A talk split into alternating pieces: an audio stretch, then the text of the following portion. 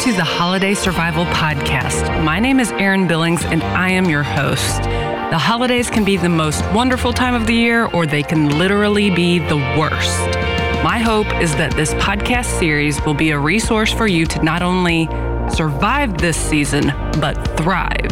Over the next couple of weeks, we will be sharing episodes on everything from how to navigate relationship challenges to how to set boundaries with family, friends, and colleagues. We will also be talking about how to find joy in new traditions and why prioritizing your values during the holidays is important. I hope you enjoy the show.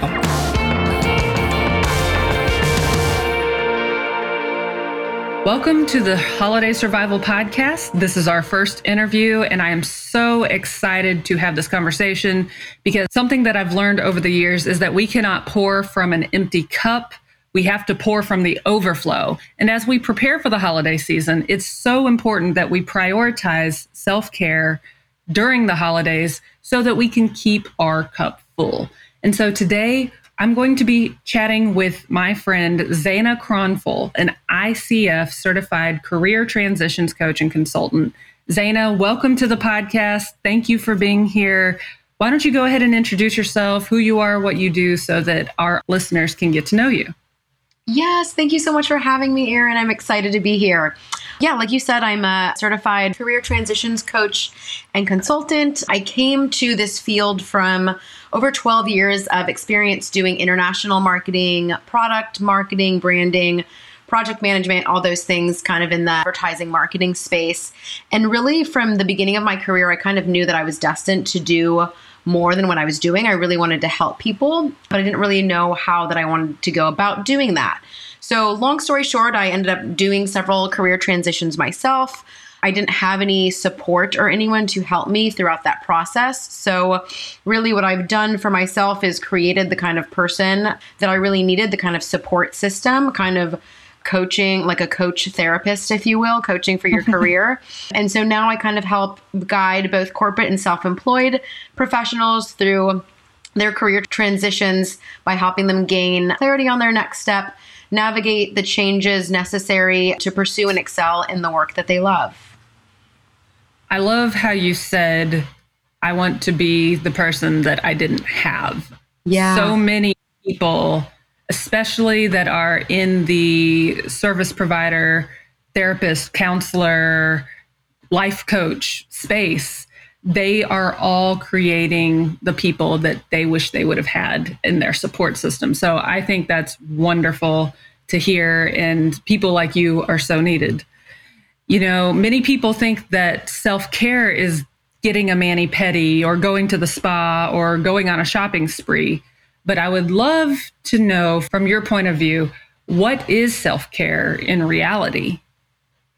Yeah, I love that. And it's such a common example of self care. It's the first thing we go to is kind of the physical and the external, like the mani pedi, the shopping sprees, the hanging out with the friends or catching up with the boys or the girls, or however you want to categorize that. But really, self care, while those are self care activities, the ones that tend to be neglected are the mental and the emotional aspects of self care. So that would be setting boundaries, taking time for yourself, saying no to things that don't light you up, you don't want to do.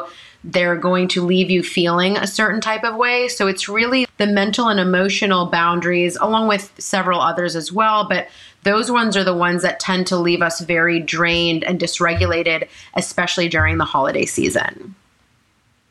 I would love to know how does boundaries and self-care help you do what you do with your clients that are going through career transitions? Yeah, honestly, it's it's absolutely necessary. When you're helping, I mean, imagine you don't have to be in a in a service type role um, or industry to feel kind of depleted. Maybe in the organization that you work for, you have a, a series of clients. So when you kind of like to what you were saying earlier, when you're constantly pouring into other people, when you don't have anything else left to give, you need to make sure that you are doing something so you are filling up your own cup. So, like we chatted about earlier, yes, that can certainly be a massage and things like that, but there's other things that you can tap into much easier and much quicker as opposed to, you know, setting an appointment to make a massage that takes a lot of effort and time and money. But in the mm-hmm. moment, there's other things that you can tap into, other resources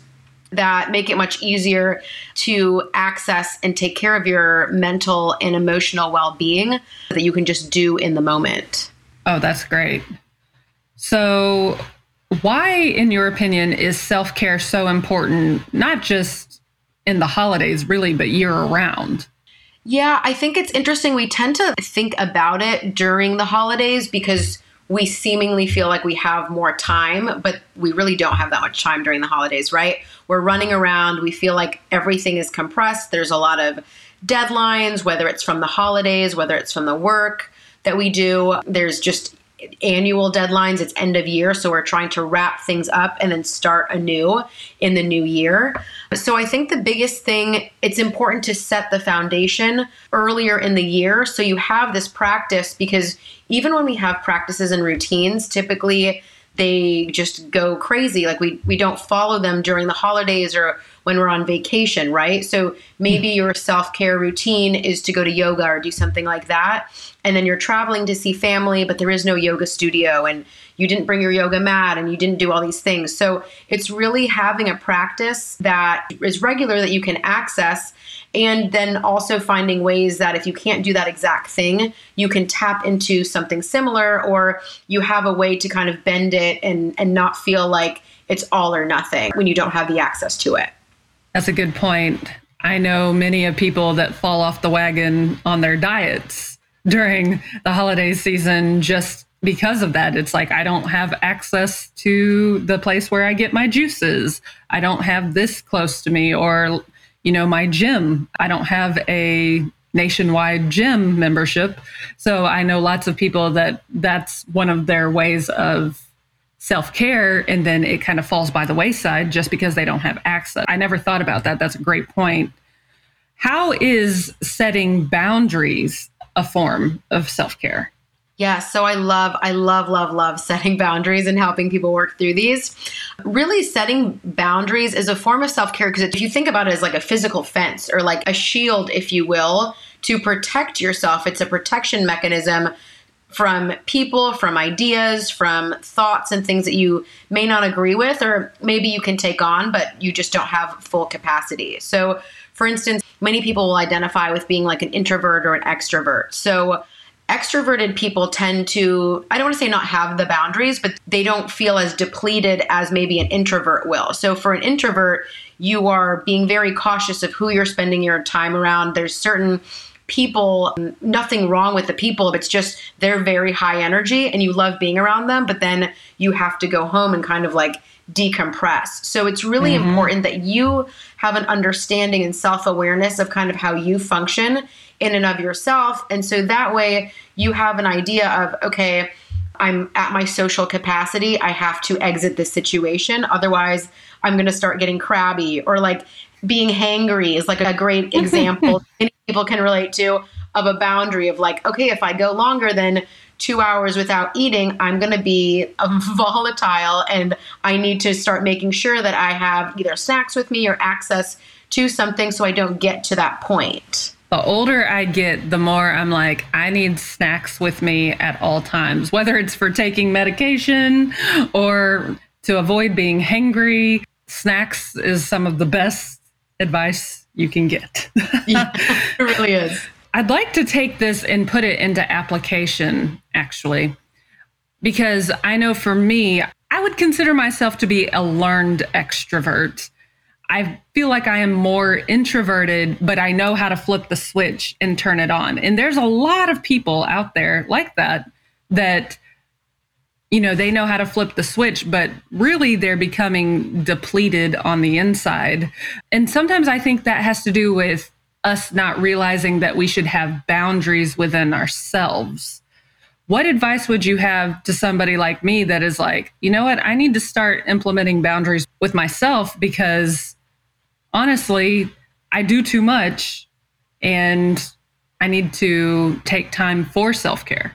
Yeah, absolutely. And really, that's where it starts too, right? It starts with you're setting the boundaries for yourself. And that also kind of lends itself to giving yourself permission. That's a huge thing. Giving yourself the permission to say no or to say, like yes i'm interested. However i don't have the capacity to do that this weekend etc so i think just we tend to have a lot of pressure of oh well if i say no what are people going to think? What is going to happen? Everyone's relying on me etc i think a really good way to start kind of practicing and figuring out where that lands with you is if you like say you have an invitation to go to you know a relative's child's party or something is to ask yourself kind of like a series of questions. Like do i want to go? Maybe yes you'd love to go but you've had a huge week you've had conferences and you have sick family and you have people visiting. So kind of like do i actually have the capacity to go? Can i from a logistical physical mental whatever standpoint? And then walking yourself through just the whole process of accepting the invitation like how are you going to feel leading up to that? And most importantly by going to that like event or whatever um, and engaging with people and thinking of like everything that's going to happen how are you going to feel? Are you going to be like leaving feeling more depleted? Are you going to be more stressed out? All of these things will help determine like is it worth me going to this particular party and really stressing myself out or not? Is saying yes to this invitation going to light me up? Is it because it's an, an opportunity? You know, there's family and then there's like networking, for instance, is like just the opposite end of the spectrum. Like, what am I going with the intention of getting out of this? Am I networking to potentially meet business partners, friends, etc.? So I should try to kind of push through or is it purely something that like it feels more I'm doing it out of obligation, but I cannot commit to that right now? I love what you just said about am I doing it out of obligation? I feel like so many of us do things out of obligation instead of like genuinely wanting to be there and be present. And I feel like that's a really good metric for us to use as, you know what, can I attend this party? Can I attend this function? Can I attend this church service? You know, all of the random functions that happened around the holidays. Can I be present or do I feel obligated? That feels like a very aligned question that we should be asking ourselves, honestly, year round, but specifically at this more heightened stress time of the year. What are some other common boundaries that need to be in place around the holidays. Maybe not around like going to events, but maybe with family members or friends. Yeah, I think that's an excellent question. So I have a diagram. I, I, can share this with you. Otherwise, it's on my Instagram. I was referencing it earlier today when we were talking about this. But there's typically six types of boundaries that are are discussed, and some of the common ones that I can imagine. I mean, definitely come up during the holidays outside of kind of the mental and emotional, which we touched on, would be anything time bound, like people's expectations of where you're spending your time and who you're spending your time with, especially maybe you're married and you have in laws and people are fighting over who's going, you know, where over the different holidays and how much time you're spending in each place. A big one that will definitely be coming up this year and, and happens all the time are different kind of ideological or intellectual boundaries. So, as many people have had so much to deal with over the past three years, whether it be the economy and job loss and COVID, all of these things, and and then different things happening in the world with politics, there's a lot of hot buttons which you know, normally there's issues that you have sensitivity that you just don't want to discuss with certain people in your family. But when right. there's so much more going on now, that's, I think, probably one of the biggest ones that people will need to understand and be comfortable saying because people love love to share their thoughts on that, right? Especially when they think that you guys are close or they feel comfortable thinking that you guys may have the same thought stream or, or same opinions and maybe you used to maybe things have changed etc so the intellectual one is definitely something that's crucial for what's called your psychological safety. And that's something we do a whole thing on psychological safety, but really making sure that you have boundaries of what you want to engage in, what conversations you want to engage in. Because so many people, especially when there's a lot of hot topics, they're just free flowing and sharing this. So making sure you feel comfortable either setting a verbal boundary or just physically exiting the room if, you know, getting up and exiting if something is making you feel uncomfortable or upset. That is a phenomenal point. In my background, you know, I used to tour full time, and there were certain things that we were not allowed to talk about on the road, and politics was one of them. And I know, like you said, whenever you go into a family function, they think, oh, well, we grew up the same, so we must have the same political leanings or we must have the same ideological religious beliefs. And that's not always the case. You don't always know what's gone on in that person's life because they may not share all of their personal experiences or their traumas. And even trauma, I think, might be something that we could put on that list of things that we may not want to get deep into because you don't know where people's triggers lie. Yeah. And also, if you think about it too, many people over the holidays are returning potentially to their childhood homes, their childhood environments. So it's very different how you're showing up in that environment, how you used to show up as a child because you know you didn't have a choice. And so now as an adult, you do have the ability and the authority to say, no, thank you. I don't want X, Y, and Z. I do not want to be treated like this. And so many people, once you start setting those boundaries, one of my favorite quotes is about setting boundaries and the people who do not appreciate or will not allow you to set boundaries are typically those who benefit from you not having any. Say someone used to always take advantage of you and for whatever capacity. They're always, you know, you always, you're a very generous person. You're constantly handing out money. This year, you just have some financial things come up. You just don't have the capacity. So the same people because they're so used to that they're asking you for for money for donations for handouts if you were to say hey, you know, I would love to maybe next year, just don't have the bandwidth.